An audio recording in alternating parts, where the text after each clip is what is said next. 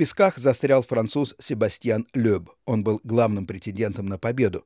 Пытался наверстать упущенное время и в 20 километрах от финиша несколько раз перевернулся.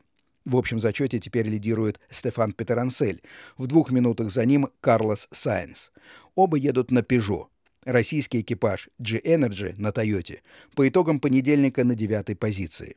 Полноприводная «Тойота», как считает второй пилот Константин Жильцов, хорошо приспособлена для внедорожья, но на быстрых раллийных спецучастках не может составить конкуренцию моноприводным «Пежо». Это, конечно, шедевр. То есть, ну, на наших этих четырехкопытных так мы долго не проедем. То есть мы можем, конечно, так попробовать проехать, но это будет там 10, 15, может 20 километров. Потом надо просто будет брать мешок, там, складывать оставшиеся запчасти и идти домой.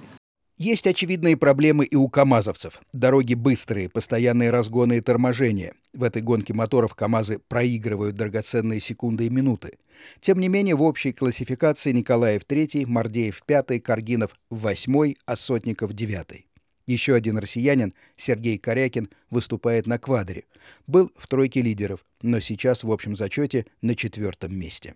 Сергей Фонтон специально для радио Вести ФМ.